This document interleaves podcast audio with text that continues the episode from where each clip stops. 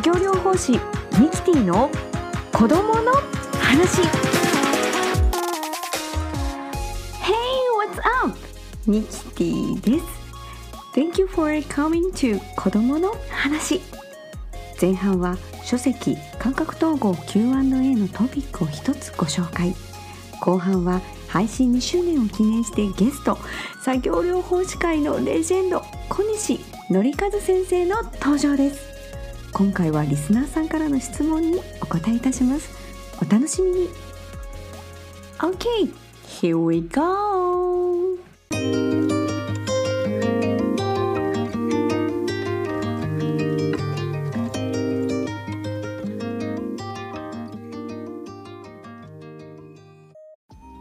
クエスチョン トゥエルブ 大きなボールを使ってもキャッチボールがうまくできず、やりやすいように風船を使っても受けたり空中で叩くなどの動作がうまくできません。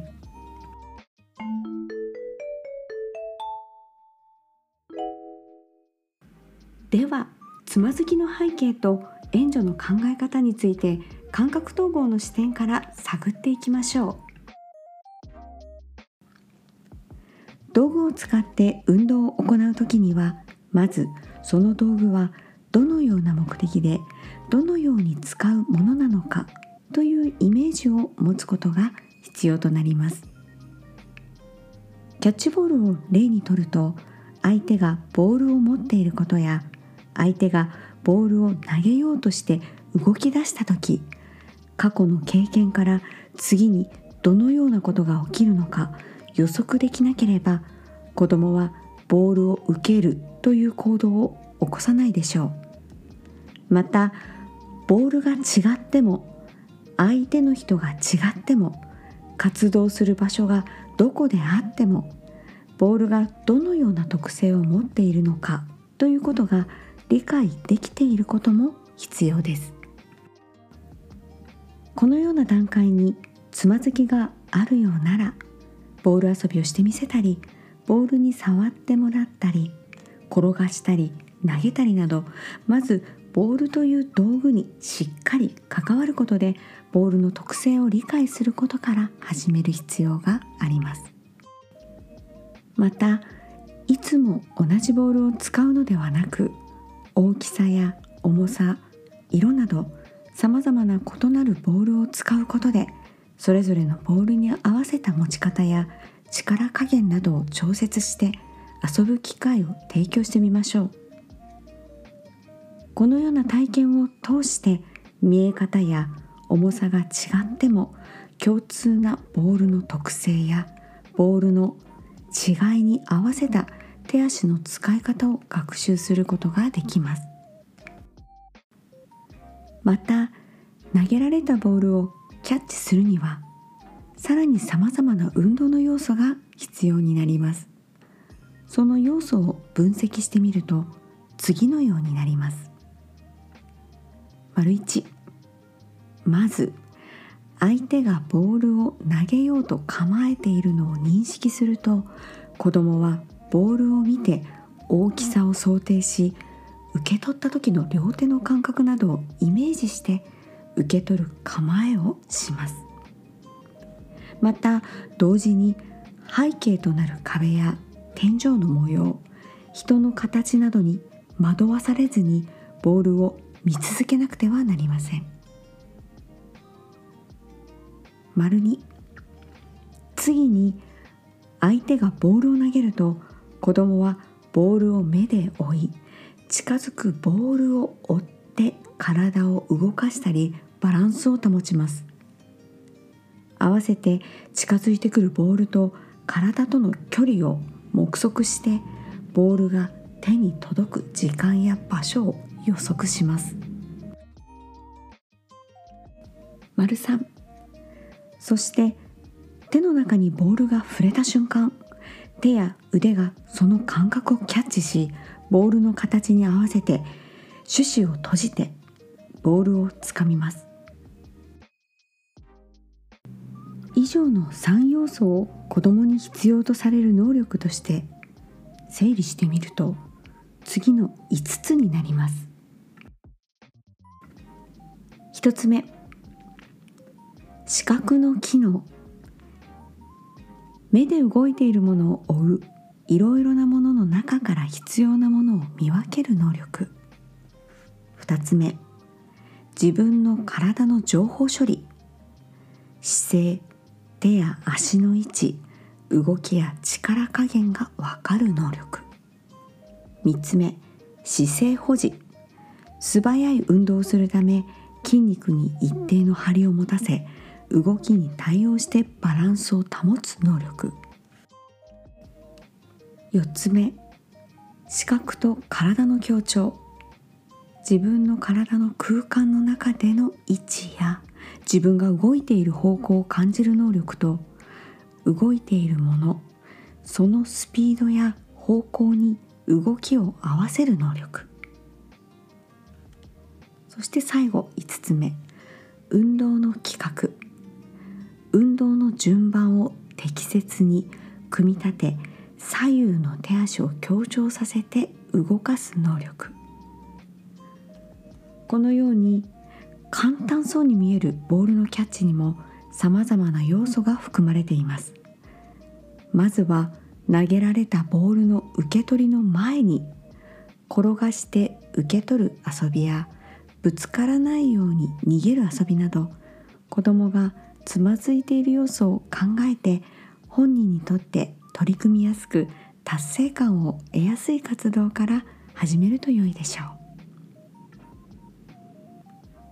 本日は大きなボールを使ってもキャッチボールがうまくできず、やりやすいように風船を使っても受けたり空中で叩くなどの動作がうまくできません。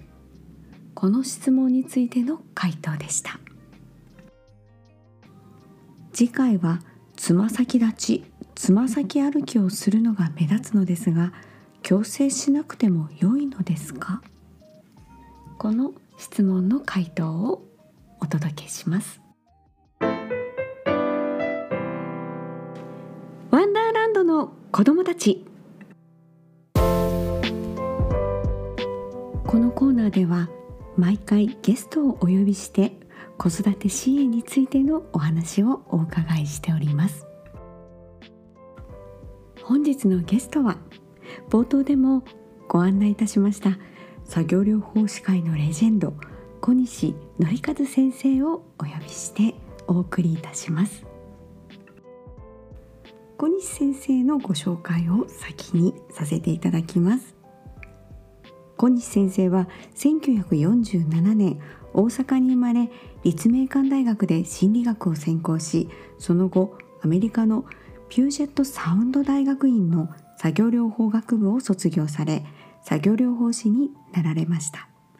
その後日本に帰国後、京都大学、姫路獨協大学を経て、現在は令和健康科学大学にて教鞭に立つだけではなく、発達障害を持つ方たちに接しながら感覚統合理論の研究を続けていらっしゃいます。ではこの後はズームをつないでお伝えいたします。小西先生、今日はよろしくお願いします。はい、こちらこそどうぞよろしくお願いいたします。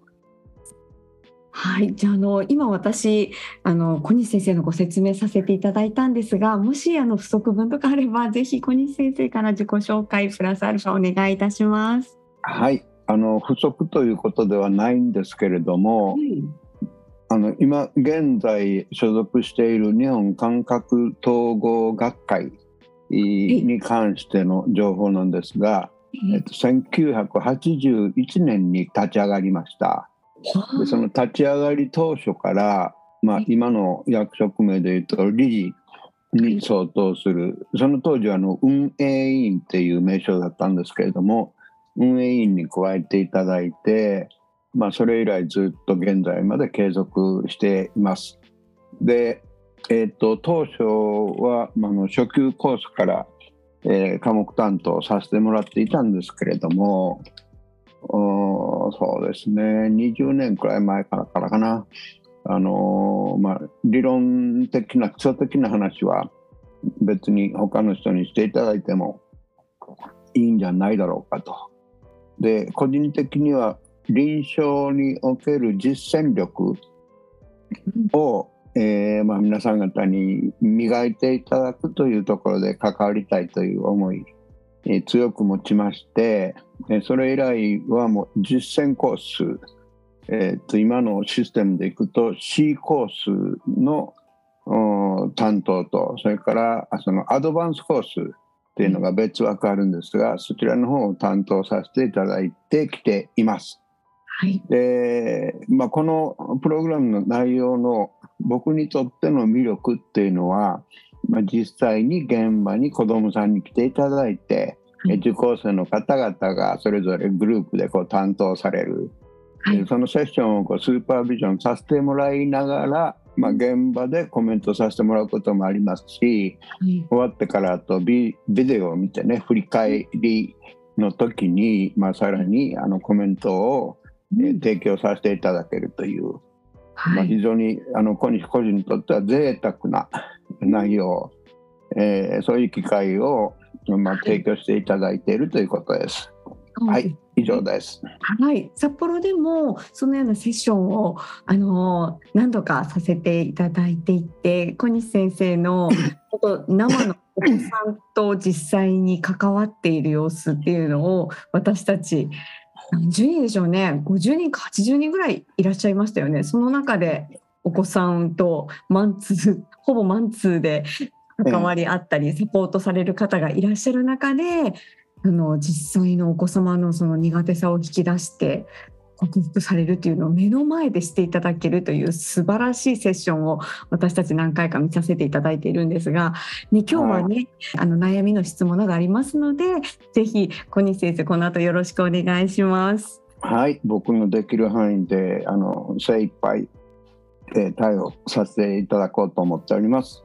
はい、よろしくお願いします。ありがとうございます。はい、ではあの最初のご質問からいかせていただきますけれども、はいはい、とよにん兄弟の次男と三男が一卵性双生児の支援学校さんねん生で、それぞれ軽度重度の自閉症スペクトラム エーエスディー のお子さんを持つお母さんからのご質問です。はい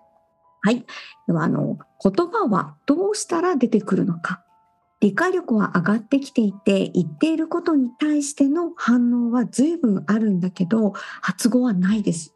親が何をしたらよいか、日常的に家族で無理なく取り入れられる何かはありますかというご質問なんですが、はい、えー、お願いしてもいいですか。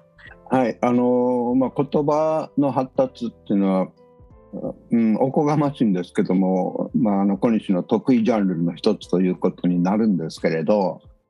そもそも言葉ってどういう働きをするものなのかという視点から見ていきますとね、うーん、なんて言うんだろう、えーとまあ、外国語の文献があって辞書を引いて直訳するということだけでは、まあ、日常生活の中で使う言語機能という大きな枠で見ますと、その言語機能のほんの側面をカバーするにしか過ぎないと。だから言葉の本質は、まあ、これ小西が考えていることなんですが、えそれを表現することによって受け手がそれを解釈し、その言葉で表現されている内容に応じて操作される、あの対象操作機能っていうのを提唱させていただいているんですけれどもね、言葉でもって、えー、その対象になる人を操作することができると。その操作道具としての機能を備えた言葉こそ、まあ、生きた言葉っていうふうに言えるんじゃないだろうかと考えております。だからもう単純に機械的に、まあ、その記憶学習する、暗記学習するというスタイルもあるかと思うんですが、そこで語彙がごじゅう、ひゃく、にひゃくに増えたところで日常生活の場面でなかなかこう使いこなせない使いこなしてもらえないということもあるんですよね。はい、一番大事なのは、まあ、その子どもさんが何か発声をされた、でそれを受け手の側は、はい、あこれはこうこうこういう内容の信号なんだなというふうに解釈して、えー、その要望に応じた振る舞いをする。でその結果子どもの方があこの状況というのは自分が求めていた状況なんだと自分の要求が満たされたっていうふうに実感していくこと、うん、これがまあその言葉言語機能の獲得のベースとして非常に大事なものだっていうふうに思っているんですよね、うん、だからあの日本語でなくともあの擬態語であれ擬声語であれ、うんまあ、さ叫び声のようなものであれえー、そういうこう音声信号を発信した時にその場の状況を前提にしてもう最大限推理力を働かせましてですねあこういうことを要求してるのかなではい分かりましたでこう対応しますでその対応されたことが意にかなってなければまたあのクレーム出てくるんですよね、うん、意にかなってると、うん、そうだそうだ要は満足だとうんうん、でそういった経験が前提にあると次に同じ欲求を持った時にですねその欲求を満たしてもらうのに最も効果的な道具はあそういやあの時にブーブーって言ったな、うん、一回試してみようブーブーって言ったら、まあ、その喉の渇きが潤された、うんうんうん、おこれは便利な道具だこの道具さえ使えばこの要求は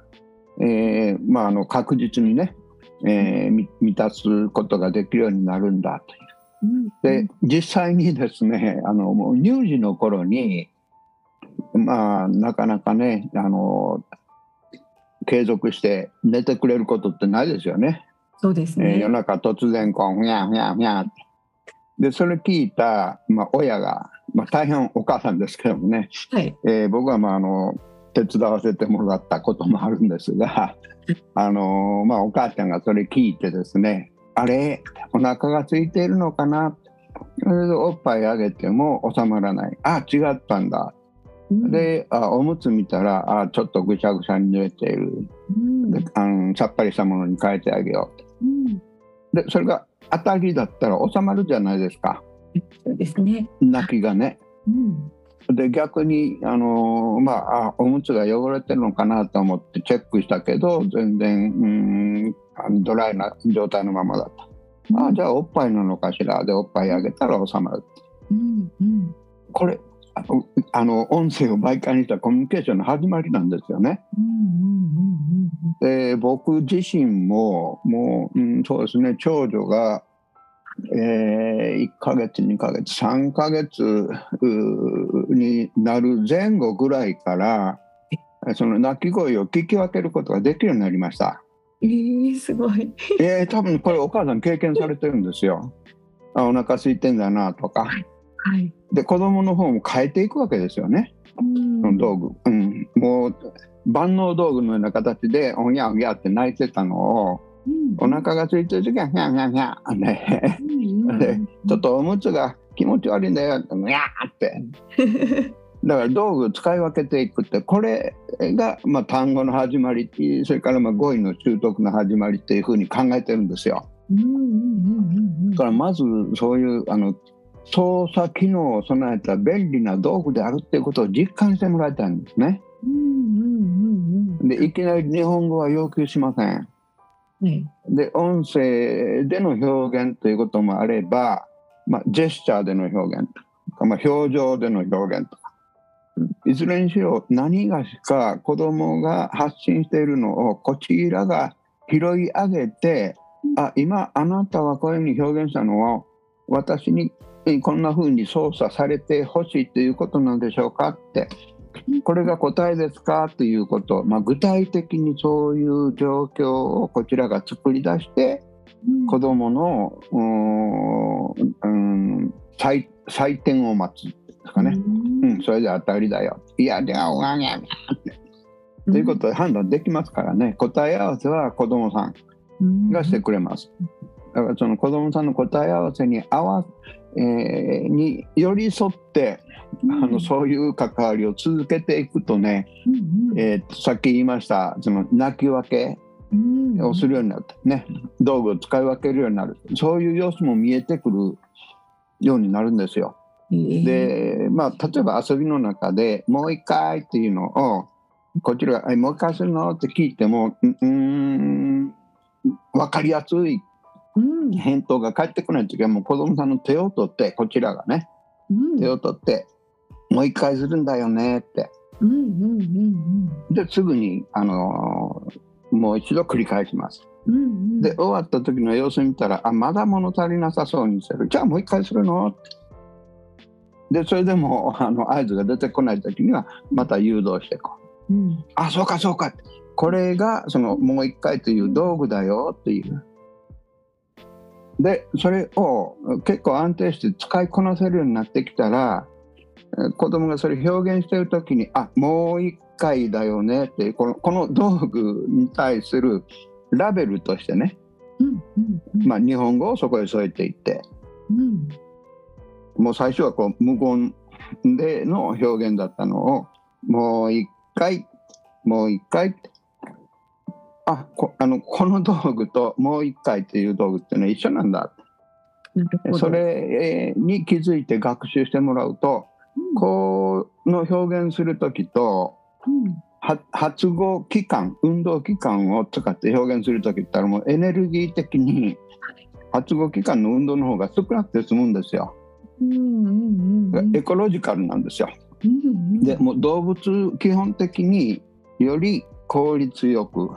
い、でよりあのエネルギー消費の少ない手段っていうのを選んでいきますんでね、えー、この合図を、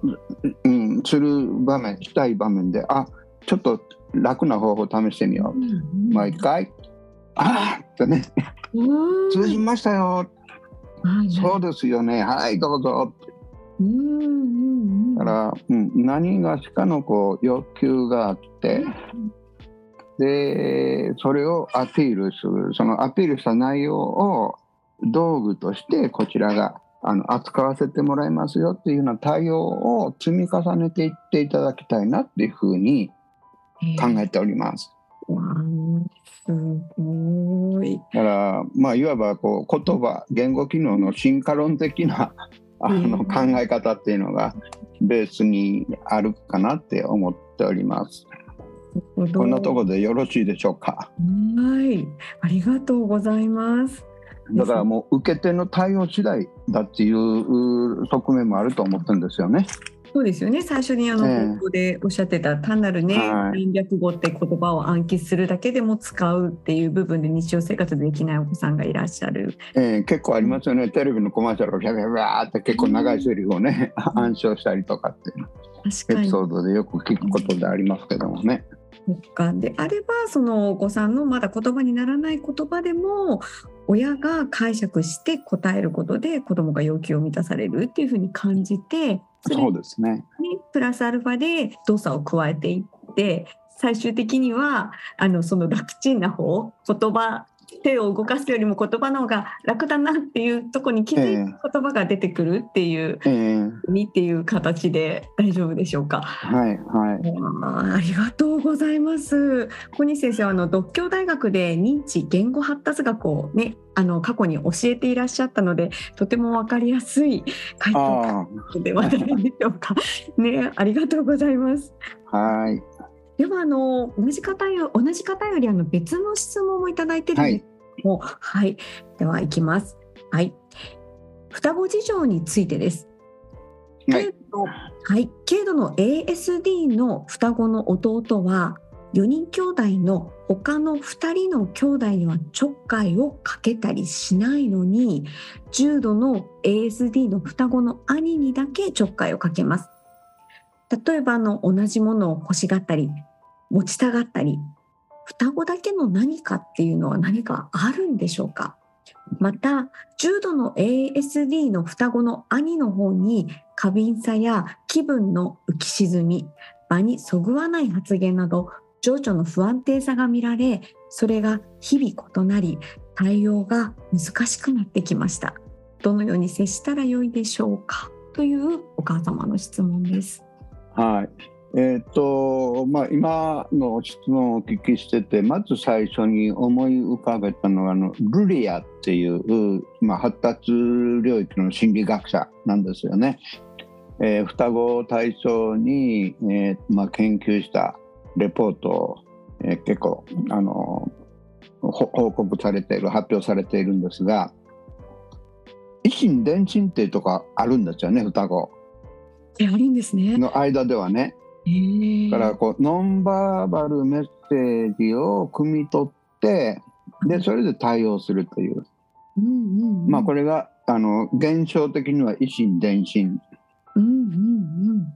だけどその異心 の, あの心を伝えるのはノンバーバルな要素の中に入ってるんですよ。うん、でまあ発達的に同じレベルで、うん同じ月齢でだから通じやすい、うんうんうん、ということでですね、まあ、ルリアさんがあの一卵性双生児の子どもたちで、まあ、なかなか言葉の発達が滞っててっていう相談を受けた時に、まあ、家庭での様子を観察されてでその時に彼が勧めたのが、まあ、保育園幼稚園に行きましょうってでただ絶対クラスは別にしてくださいってえそうなんですか同じクラスには入れない、えーうん、なぜかって言ったらもう周り異心伝心が通じないその道具が通じない、えー、連中ばかりだからこの人たちにあの自分のなんて言うんでしょう思いをねアピールして、うん、で、えー、その操作することができるそういう機能を備えた道具異心伝心では賄えないで様子見てるとなんかみんな発生しているうんうん、うん、でまあ模倣学習っていうことはありますけどもね、うん、そういう状況からこう模倣学習として、まあ、その音声音声での表現が始まっていくともう瞬く間に追いついていったっていう言語機能がで同じクラスだと一番あの省エネで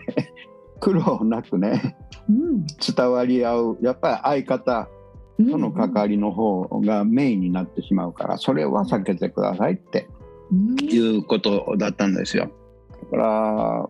あの、うん、チョムスキーって聞かれたことあります？いやないです、えー、言語学者なんですけどもね、はい、でこの人の考え方はね人間の脳の中にはもう生徳的に言語をに関係する領域があるんだって、うんうんうん、生徳説、うんうんうん、でそれを、さ、あ、を、うん、支えるんだとすれば、まあ、双子の子供たちのそれぞれのその言語に関するところっていうのをディーエヌエー 的に、まあ、ほぼ一緒じゃないですか、うんうんうん、だから反響しやすいっていう側面もあると思うんですよね、うんうんうんうんうん、そんなことも関係してるかな。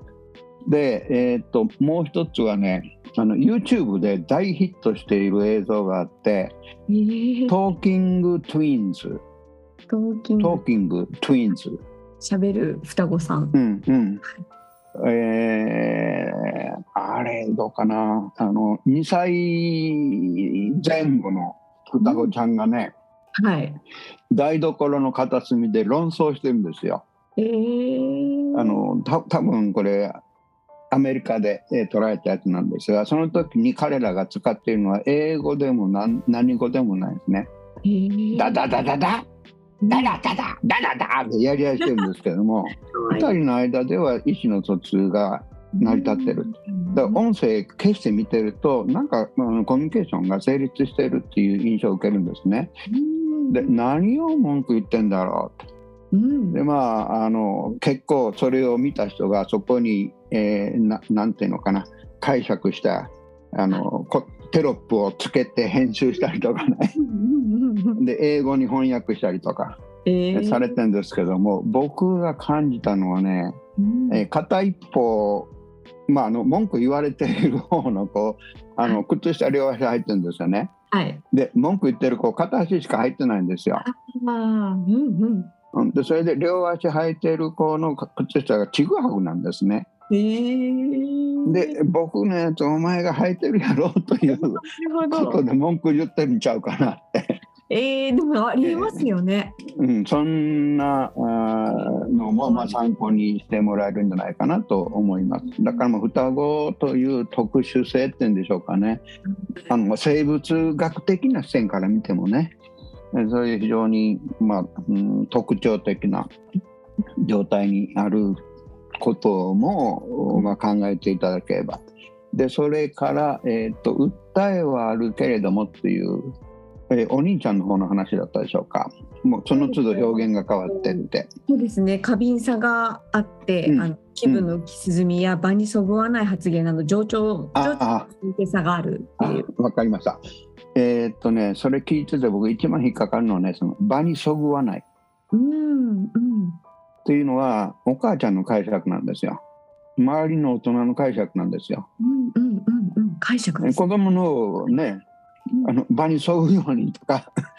これはそぐわないななんて判断してないですよね、うんうんうん、だけど何がしかアピールしてるんですよ、うんでそれが、えーと、状況場面によって変わるっていうようなことも言われたんですかね。そう、えーとですね、対応が難しくなってきてどのように接したらいいかわからないでした、うんうん、で、まあ、その場面場面でその子どもさんの表現の仕方が変わるっていうのはね、うん、僕子どもの立場からしたらね、うん、この状況で自分の意を伝える、あるいは要求を満たすのに最も効果的な道具はこれだろうか、いや違った、じゃあこれだろうかってこう試行錯誤している状態っていうふうにも解釈できるんじゃないかって。うーん、試行錯誤している、それが場にそぐわない発言、ええ、である時はギャーってこう強制上げたりとかね、ある時はまあ自称的な、うんうん、あの行動で表現したりとかね、それ試行錯誤しているんだって。うんだからどっか、うん、どっかを取り上げて、あ今あなたは私に伝えてくれた、うん、それを私はこう解釈しているので、うん、これでいかがでしょうかと、うんうんうん、やっぱり子供に答え合わせしてもらうような機会を作っていただきたいなと、うん、なるほど。じゃあでヒットしたら、うん、ヒットしたらね、子供の様子変わりますよ、表情も変わりますよ。なんかで、あ、そうなんだって、うん、欲求が満たされたって、うん、だ変わんないのはもうこちらが外れ外れの、うん、あの珍回答ばっかり提示しているような状態かなと。なるほどなるほど。じゃあその場にそぐわない発言行動などあった場合は、子どもから何か表現をして欲求を訴えているということであって、それに対して親御さんがこれかなあれかなっていうのを、そうですね、うん、回答をいくつかパターンで出していく、えー、もう 手, 手探り状態でも構わないと思うんですけど、とにかくあなたの訴えに応えようとしてるんですよっていう、はい、そういうことを、うん、了解してもらいたいな。なるほどなるほど。だからそもそもあの場にそぐわないっていう表現は使いたくないんですよ。うん、なるほどなるほど。そうですね、その、うん、子供、子供の立場からしたらその状況状況に応じての表現だと、うん、ただその表現されたものが、うんまあ、大人の目から見れば、うん、一般的な視点から見れば、あ、この場にはそぐわないなって、こっちが押し付けてる評価なんですよね。なるほどなるほど。で、そうなっちゃうともう子どもの欲求っていうのはもう覆いかぶされてしまって、うん、無視されてしまって、どっかに流れてしまう、スルー、スルーしてしまう。でますます子どもは混乱しますよねどの道具を使えば通じるんだろう。で今お話ししたプチエピソードっていうのはセッションの中でも体験できるんですよねだから子供が、あ、この人はちゃんと自分が投げたのを受けて、で自分が求めているのに近いものを返してくれる人だって感じたら、もうそのいっかいの関わりで信頼関係ってものすごくガチッとしたものを築くことできます。うん、先生毎回それですもんね。ええ、あのそういうことを心がけてますんでね。ですよね。本当にみんな本当に初めましてのお子さんの心をつかむのが 数, 数時間もかからないうちにつかみますもんね。えーえー、そのつかむつかむかつかまないかというより、子供に受け入れてもらえる状態になってるかどうかですね。うん、そういう、うん、そういう、うん、子供の要求に適した振る舞いをできてるかどうか。そうですね。でもう答え合わせは子供くどいですけどね。なんかあの答えをあこちらが出して子供の様子見てたら、あ、これちょっと違ったのごめんなさい、じゃあこれでしょうか、うん、でヒットした時は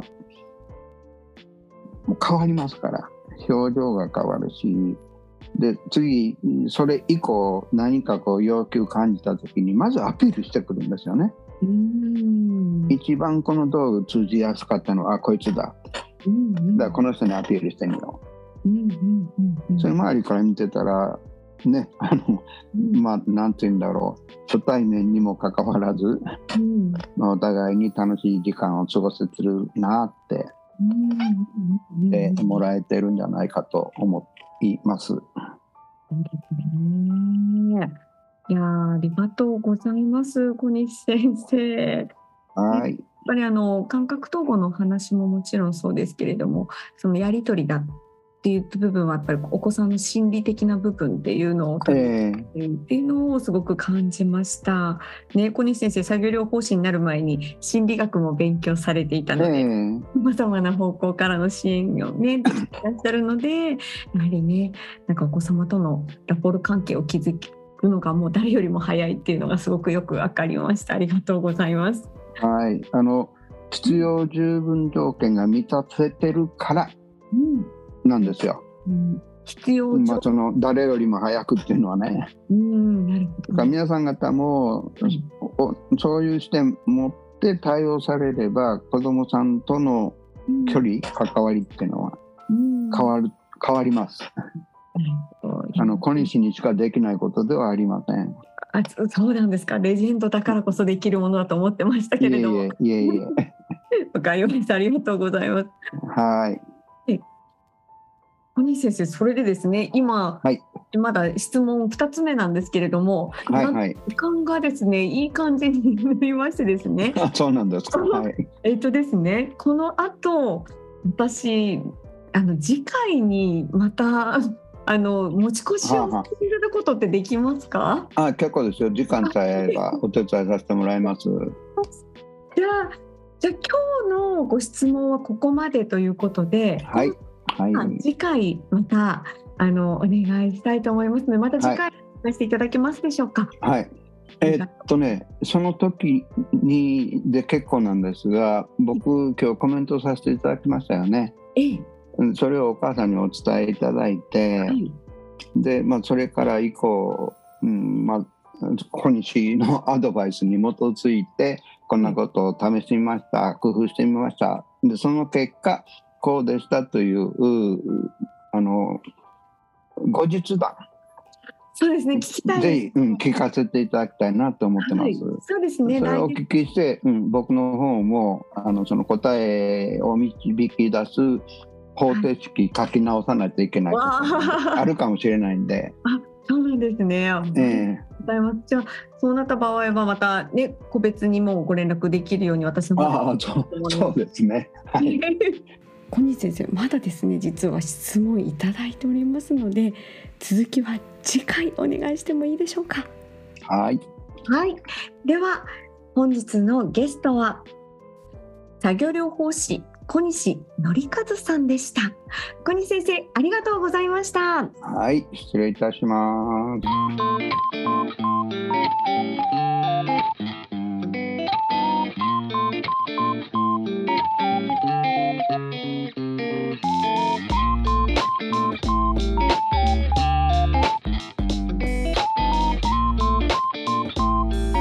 Thank you. 小西先生のお話いかがだったでしょうか、ね、言葉の習得、それには行動が伴うことが重要だということですよね。それにはお母さんの解釈、支援者の解釈、これがすごく影響してくるという話でしたね。